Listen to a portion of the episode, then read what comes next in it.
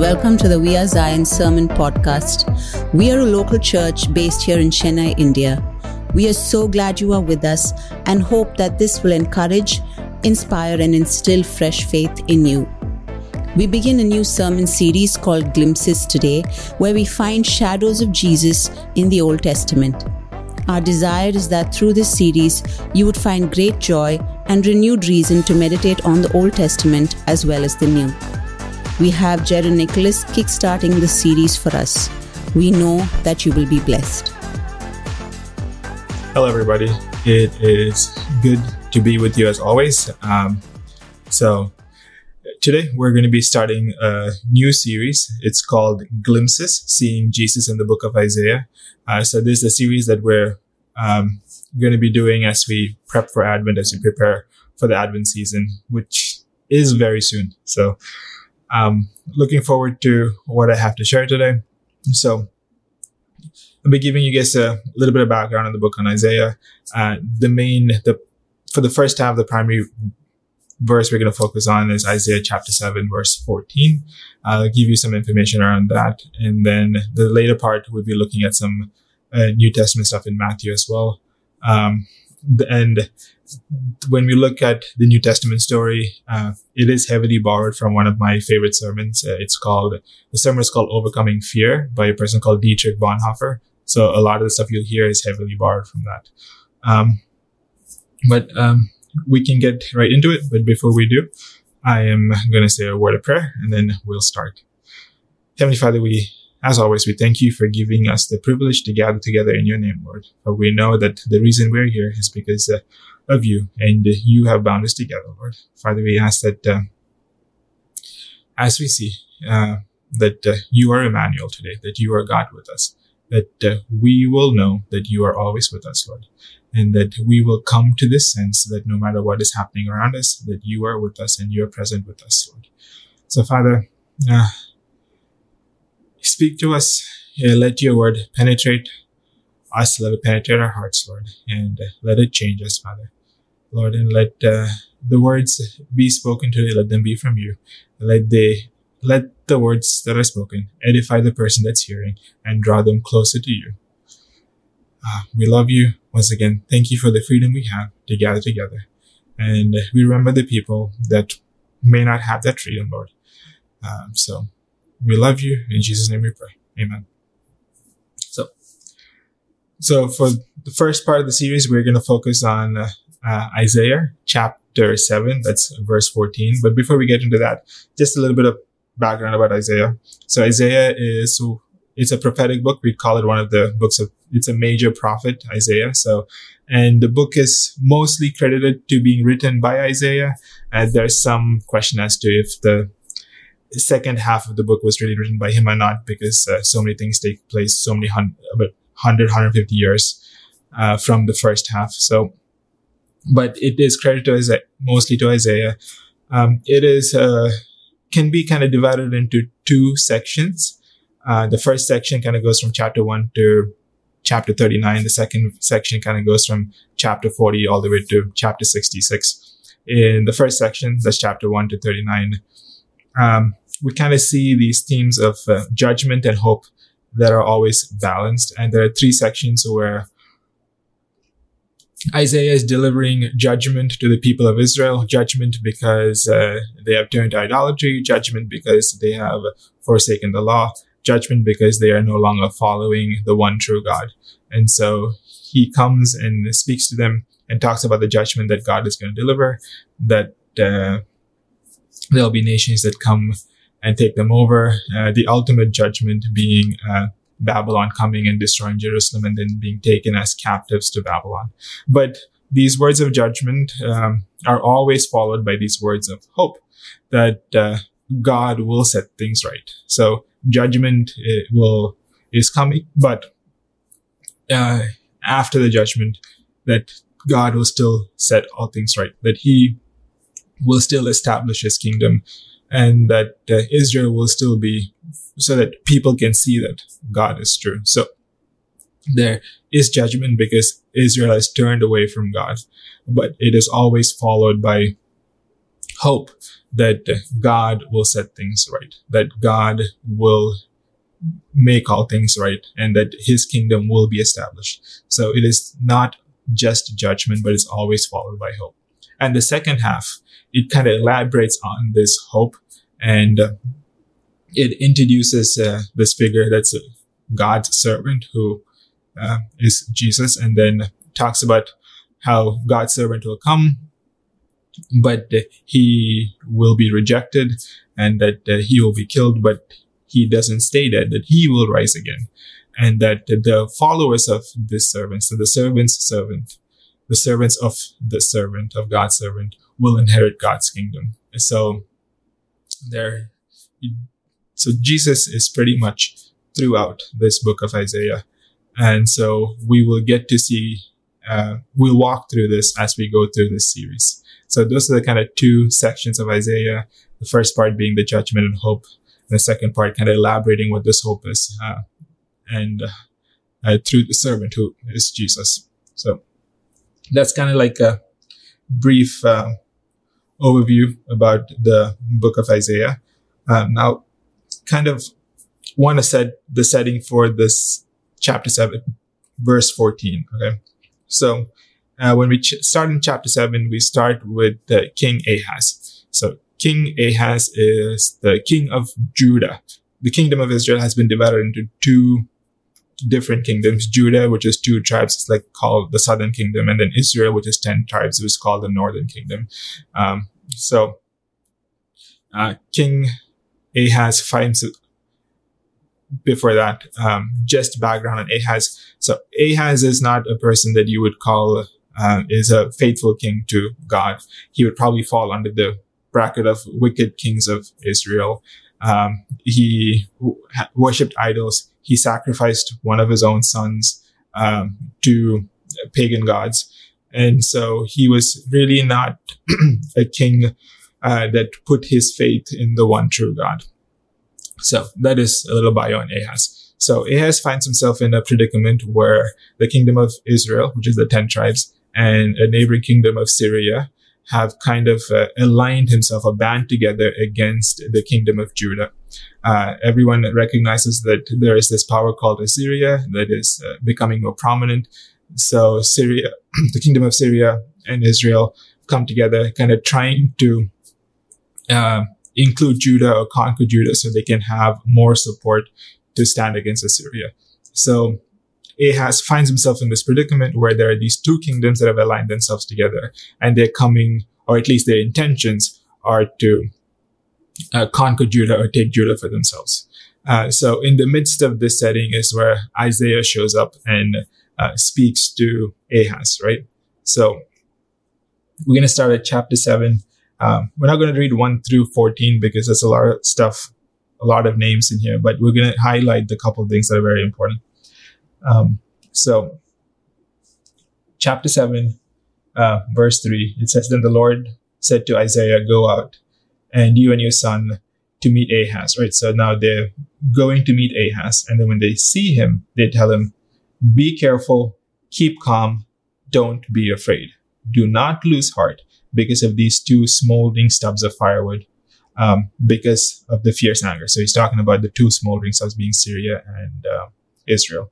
So they're telling him, be careful, don't be afraid, keep calm, do not lose heart. Okay. And then, then they say that it will not take place and it will not happen, as in the Lord will not allow you to be conquered by them it referring to the plot that those two kingdoms have to overtake Judah. And, and Isaiah tells them it will not take place. It will not happen. Okay.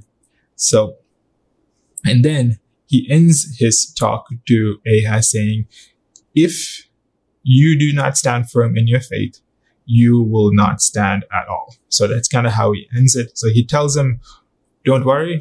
God has things in control. These things will not take place if you do not stand firm in your faith, then you will fall as well. Okay. So he kind of ends his, uh, when they go to meet him, this is the message they have for him, letting him to, telling him to hold on, keep his faith in God and don't be afraid and don't do anything else. Just hold on, be patient, stay still. God will take care of it. Okay. And then God speaks to Ahaz again through Isaiah saying, this is verse 10. Ask the Lord your God for a sign, whether it is the deepest depths or in the highest heights. And then it says, but Ahaz said, I will not ask and I will not put the Lord to the test. So after delivering this message, so God tells Ahaz, ask me for a sign, right? And then, and God gives him, the sky is the limit, okay? Ask me for a sign, either to the depths of Sheol or the deepest deeps or the heights of heavens. Ask me for any sign. And then Ahaz responds saying, I will not ask. I will not put the Lord my God to the test, or I will not put the Lord to the test. So initially, this seems like a very pious, very righteous response. I will not put the Lord to the test, right? But it really isn't because what is happening here is like one, the Lord is giving him a command, ask for a sign. And in a sense, he refuses not to obey the command and he says, no, I will not ask. And two, the real, re- so this, the real reason he doesn't ask is because this is, he is, it is a really, it's an answer of false piety. Okay. What Ahaz wants to do is he wants to do his own thing. Because if he were to ask God for a sign and God gave him that sign to confirm all this he had said, then Ahaz would be locked in and he would have to stay and be patient and let God work it out. But he didn't want that. He wanted to do what he wanted to do. He did not want what God wanted him to do. He wanted to do what he wanted to do, right? So that's why he refuses to ask for a sign. It wasn't uh, that I have put my trust in God so much that I don't need a sign. That wasn't the reason he refused one. He just didn't want to do what God wanted to do. So that's why he said, no, I don't need a sign. And because he had already made up his mind that he was going to hit the way he's going to escape the situation is he was going to go uh, to Assyria on his own and lure them with uh, money. So he was going to pay, essentially, he was going to go to Syria and pay them for protection from uh, Judah and from sorry from Israel and Syria. So he had the plan worked out, and he wanted to follow through on his plan. He wanted to do what he wanted to do. He wanted control, right? So, and you can see that Isaiah clearly sees this because the tone kind of changes when Isaiah responds, right? And then he says, and then, then in verse 13 it says, Then Isaiah said, Hear now, you house of David, is it not enough to try the patience of men? Will you try the patience of my God also? So it almost feels like Isaiah is a little annoyed by his response because he kind of can see through it that Ahaz just wants to do what he wants to do. And then he goes on to say, Therefore, the Lord himself will give you a sign. And this is our verse that we're going to focus on for, the, for a little bit. The virgin will be with child and will give birth to a son and will call him Emmanuel. So this is chapter 7, verse 14. Therefore, the Lord himself will give you a sign. The virgin will be with child and will give birth to a son and will call him Emmanuel. So out of nowhere, this almost seems like this random sign that Ahaz is being given. So a woman or a, virgin, a, virgin um, will conceive a son, and this son will be called Emmanuel. Emmanuel meaning God with us. That is an, that is the meaning of the word Emmanuel. So we'll be call him Emmanuel, meaning God with us. So we're not going to dwell too much on the contemporary significance it has as in we're not going to dwell too much on what this sign means to Ahaz because that's really not our focus right now. There are a couple ways we can look at it. Uh, but what we want to focus on is what does this sign mean for the future, right? So we're going to fast forward a few hundred years. But then again, so sign again is, therefore the Lord himself will give you a sign. The virgin will be with child and will give birth to a son and will call him Emmanuel. And Emmanuel stands for God with us. So, um, we're going to focus on how um, the gospel writer Matthew kind of uses this and shows us that how this is full, this verse is fulfilled later on. So we're kind of going to fast forward like 800 years in history and we're going to go to Matthew chapter one. Uh, so this is Matthew chapter 1, verse 20 through 21. It says, But after he had considered this, an angel of the Lord appeared to him in a dream and said, Joseph, son of David, do not be afraid to take Mary home as your wife, because what is conceived in her is from the Holy Spirit. She will give birth to a son, and you are to give him the name Jesus, because he will save his people from their sins. And then Matthew says, all this took place to fulfill what the Lord had said through the prophet, the prophet meaning Isaiah the prophet.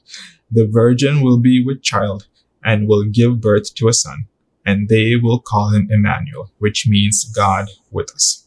So Matthew brings this around for us. So Matthew clearly states this passage is taken from Isaiah 7:14 saying this sign, this prophecy has been fulfilled in our midst because God has come down to be with us. So he has been conceived uh, of a virgin because Mary has not been with a man. She has been conceived through the Holy Spirit.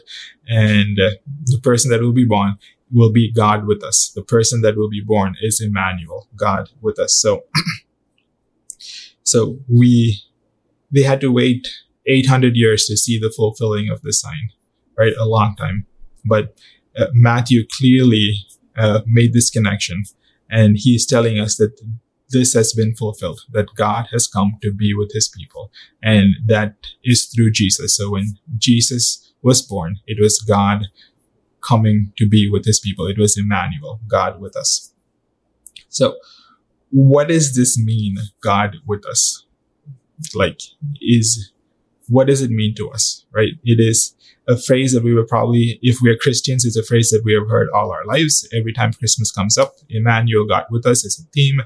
If you are a new believer, uh, maybe you're hearing for the first time or second or third time. But what does this mean that God is with us? Why is it so important for us to go back to this almost every year to kind of refocus or remind ourselves that one the title is given to our God is Emmanuel, God with us. What does it, what does it mean? What does it look like? So we're going to go a couple chapters ahead to Matthew chapter 8. So, and we're going to look at something that happened with Jesus. So we're going to look at uh, Matthew chapter 8, and these are verses uh, 23 through 27. So now I'm going to read them and then I'm going to read them and then we'll make some, and we'll talk about it, make some observations. So this is Matthew 8, chapter 23 to 27. Then he got in the boat and his disciples followed him. Without warning, a furious storm came up on the lake so that the waves swept over the boat. But Jesus was sleeping. The disciples went and woke him, saying, Lord, save us, we are going to drown. He replied, You of little faith, why are you so afraid? Then he got up and rebuked the winds and the waves, and it was completely calm. The men were amazed and asked, What kind of man is this that even the winds and the waves obey him? Okay, so this is the story where Jesus calms the storm. So um, we're gonna walk through this and look at some points. Um, the first kind of observation I want to make is if you read one step, one verse earlier, if you go to Matthew chapter se- Matthew chapter eight, verse twenty-two, um, that verse reads, "But Jesus told him." So he's talking to someone else. It says, "Follow me and let the dead bury their own dead." So twenty-two has this uh, statement of "Follow me," And then FCC verse 23, it is immediately followed by in, in verse 23, it says, then he got on the boat and the disciples followed him. So it's, uh, it's very interesting to see that Jesus saying, follow me. And then the disciples are immediately following him onto the boat. So, and then we do see that the disciples followed Jesus onto the boat, right? And then as they followed him onto the boat, uh, it says that without warning, there was a storm that came out of nowhere. So, um, the Sea of Galilee, if I read this correctly, the Sea of Galilee is in a valley. And so because of its unique placement, it is, uh, predisposed to sudden storms and uh, violent storms that can happen very quickly. So it seems to be that one of these storms is what they're caught up in. So first thing, like when we follow Jesus, there will be storms, right? Um, it, whether storms because we have chosen to follow him, storms of the circumstances of life, um, anything you can think of, there will be storms. So they can come out of nowhere without, without warning. Most storms are just a telephone call away, right? You pick up the phone and you hear some news and you're in the midst of a storm. Um, so, but here the disciples followed him onto the boat, right? And then as they followed him onto the boat, uh, they're in the midst of a storm. And then, so, and it is, I mean, it seems to be a very violent storm because these are experienced fishermen and they have been brought to their knees, fearing for their lives, saying, Lord, save us, we are going to drown. So it had to be a very frightening, scary situation, I can imagine, for these experienced fishermen in their home turf, which is the Sea of Galilee, where they probably do most of their fishing, um, that where they are saying, fearing for their lives, we're going to drown. And then they wake up Jesus, who is sleeping through all of this.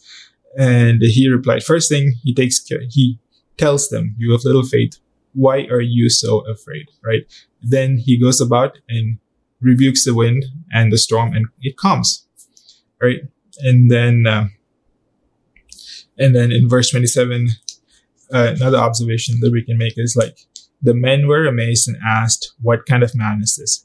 So here Matthew uses the word men to, res- to refer to the disciples.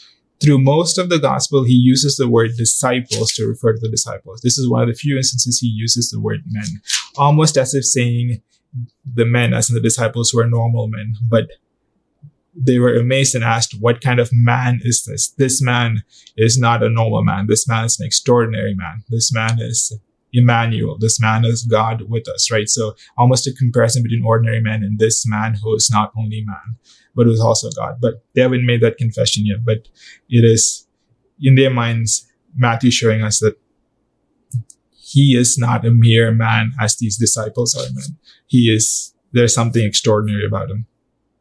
So as we go back to the story, so we see that um, they got in the boat with Jesus. So for them to get in the boat with Jesus, I'm guessing there had to be some kind of confidence that things were going to be okay. So they probably uh, looked at the sea; it was probably calm. Uh, looked at the clouds; they were probably maybe clear or were not threatening. My guess is they probably knew signs to look for if a storm was imminent and may have not gone out to sea. They knew there was going to be a storm. So there was um, there is this confidence with which they followed Jesus and got in the boat. And um, as the storm comes up, this confidence is no longer there, right? Um, the disciples went to him and very emphatically, Lord, save us, right? Because they knew they were in danger. Lord, save us. We're going to drown. So we see all of a sudden there's this new passenger on the boat with them, right? This new passenger is almost is an invisible passenger, but he is there. Uh, this passenger is uh, fear. So there is this new passenger that's on the boat, and this passenger is fear. And fear makes us do lots of things, right? In this case, fear has taken away all the confidence with which they stepped onto the boat, and now they're looking at the circumstances around them and they're in fear for their lives, right? So this new passenger has changed the dynamic entirely right? So when we are in storms, um, one of the things that is sometimes a companion is fear. Um, when things come up, fear takes over and we do things that we normally wouldn't do. Uh, we may make decisions that we normally wouldn't make. Uh, we may cut off connections that uh, we normally wouldn't. We may build walls that we normally wouldn't. But fear like with the disciples, causes us to do things that uh, we may not normally do. It again makes us afraid. It causes us to fear for things that could happen. Like in this case, uh, the disciples are fearing for their lives because they are in fear of drowning. So, like, they are fully immersed in the situation that is going on and they are filled with fear. These are seasoned fishermen who are used to storms in the Sea of Galilee, who are seasoned swimmers. So their life is at sea and they're in a situation where fear has taken over. Fear is an additional passenger on this boat and all they can think of is that the fact that they're going to lose their lives and they're going to drown. And, and in this filled with fear state, um, they go and wake up Jesus, and he tells them, um, "You of little faith, um, why are you so afraid?" So, and everything gets calm. So they paid attention to this invisible passenger a lot, but at the end they realized there is one other passenger on the boat, and this passenger on the boat is Christ. Christ is on the boat, right? And when they acknowledge that this other passenger is on the boat, everything changes. So they go to him and they wake him up and he gets up and addresses them. Why are you afraid? He knows he's on the boat and then he sets everything right. He calms the storm. But when he speaks, fear is no longer a passenger because everything is back to the way it was, right?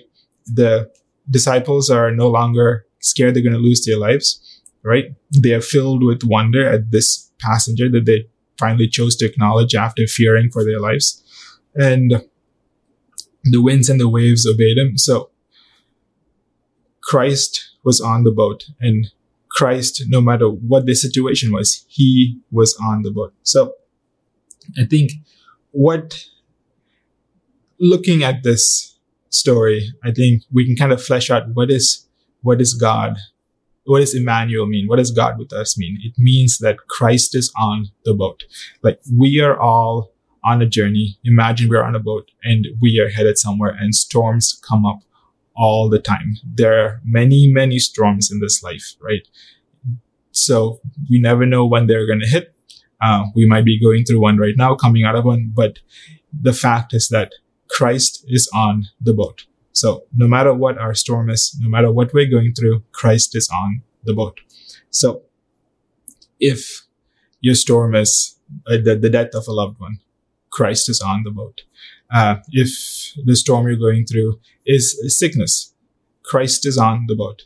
If it is the, if it is the sickness of a child that you love, Christ is on the boat um, if it is financial instability or just uh, you are in need of something, Christ is on the boat. If it was a call you got and there has been some calamity, Christ is on the boat. If it is difficulty in marriage, Christ is on the boat. If it's difficulty raising children, Christ is on the boat. God with us, Emmanuel, means that Christ is on the boat. There might be other passengers that try to appear like fear and anxiety sometimes. But the moment we acknowledge that Christ is on the boat, those things disappear and that, and we gain confidence in the fact that our God, our savior, Jesus is on the boat with us. He is never off the boat. He is always on the boat. So no matter what you're going through, uh, no matter how difficult it is, um, Christ is on the boat. He is with us. He has not forsaken us. He is on the boat. So Christ is on the boat means that you are never forsaken no matter what you're going through. Um, Christ is on the boat means that you can step out in confidence into what he's called you to do. Not that there will not be any difficulty, but he is on the boat and you can venture out onto the boat no matter what because he is on the boat, right? The disciples went with confidence and when the storm came up, that new passenger came fear and caused a ruckus. But the moment they acknowledged that Christ was on the boat, things changed around. So this is not to say that Christ is on the boat means there is going to be no storms and no difficulty, no. But Christ is on the boat means that we can go through life with confidence that he is on the boat, that he is God, that he is Emmanuel. He is God with us and he will not forsake us. We are not forsaken no matter what situation or circumstance we're in. Christ is on the boat. So whatever situation you're going through, whether it is financial, whether it is physical, whether it is emotional, whether there, or if it's an addiction, whether it could be any difficulty you're going through because storms don't always have to look the same for all of us. But we who are in the midst of them know that they are storms. But no matter what storm you're going through, no matter where you are sailing on that boat with you, Christ is on that boat. So that is Emmanuel. That is God with us. As in, he is always on the boat, no matter what is happening around us. Christ is on the boat. So no matter what you're going through, right?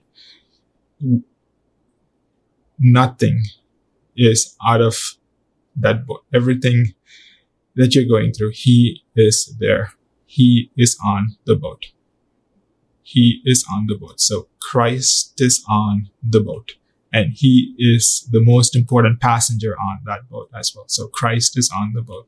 So what I want to leave you with today is as we start out and talk about, spoke about Emmanuel, God with us, is that he is on the boat with you. Christ is on the boat. And so that we do not have to be afraid. So let me go ahead and finish off with prayer and then uh, Heavenly Father, we thank you so much that uh, you are with us, that you sent your Son to come and live among us, to be human and to be God, to experience life as it is for us, Lord. And uh, we thank you that uh, you are with us. We thank you that Christ is on the boat. No matter what, no matter what storm it is, that you are on the boat and you are the most important passenger on that boat.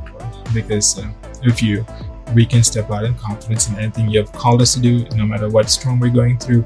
We can rest assured that you are there with us because you are on that boat. So, Father, we ask you to always bring to our remembrance, always bring to our attention that you are with us, Lord. You are not away, you're not far away, but you are with us and you will not forsake us. So, we ask that you would uh, allow your Holy Spirit to remind us of that all the time. Father, we love you and uh, thank you for speaking to us. In Jesus' name I pray. Amen. Thanks for listening to this message. We hope you were blessed. To hear more messages like this, make sure to subscribe and check out our podcast channel for past episodes. If you like what you are hearing, consider rating us, subscribing, and even sharing it with friends. That would really help us. For more content from We Are Zion and to connect with us, go to wearezion.in. Remember, whoever finds Jesus finds life.